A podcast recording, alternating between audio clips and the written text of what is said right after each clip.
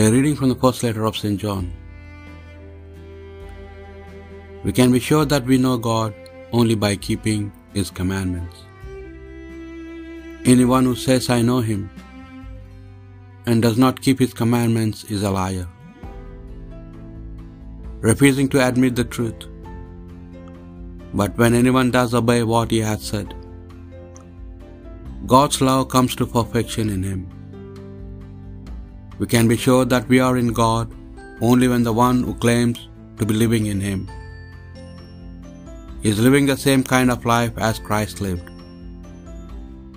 My dear people, this is not a new commandment that I am writing to tell you, but an old commandment that you were given from the beginning. The original commandment, which was the message brought to you. Yet, in another way, what I am writing to you and what is being carried out in you, in your lives as it was in his, is a new commandment. Because the night is over and the real light is already shining. Anyone who claims to be in the light but hates his brother is still in the dark.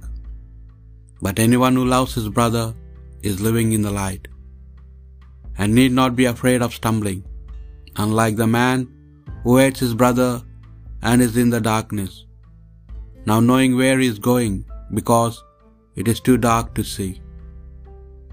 The word of the Lord. Let the heavens rejoice and earth be glad. Or sing a new song to the Lord. Sing to the Lord all the earth. Or sing to the Lord, bless his name. Let the heavens rejoice and earth be glad. Proclaim his help day by day. Tell among the nations his glory and his wonders among all the peoples. Let the heavens rejoice and earth be glad. It was the Lord who made the heavens. He is our majesty and state and power, and splendor in his holy place. Let the heaven rejoice and earth be glad. A reading from the Holy Gospel according to St. Luke. When the day gave, when the day came for them to be purified, as laid down by the law of Moses, the parents of Jesus took him up to Jerusalem to present him to the Lord.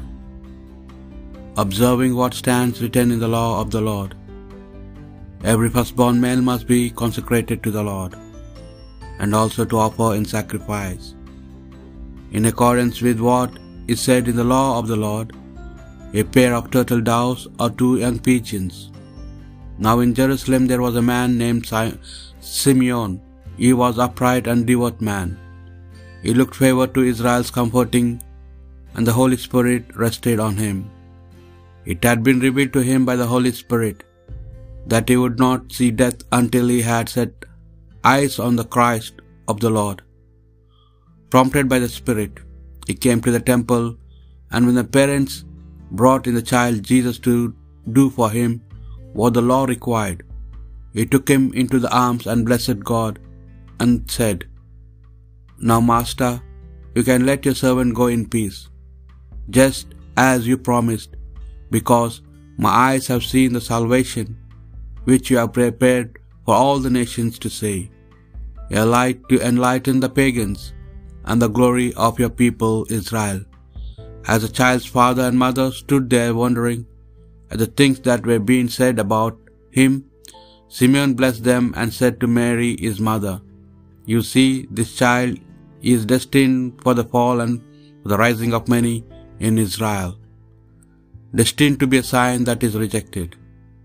And a sword will pierce your own soul too, so that the secret thoughts of many may be laid bare. The Gospel of the Lord.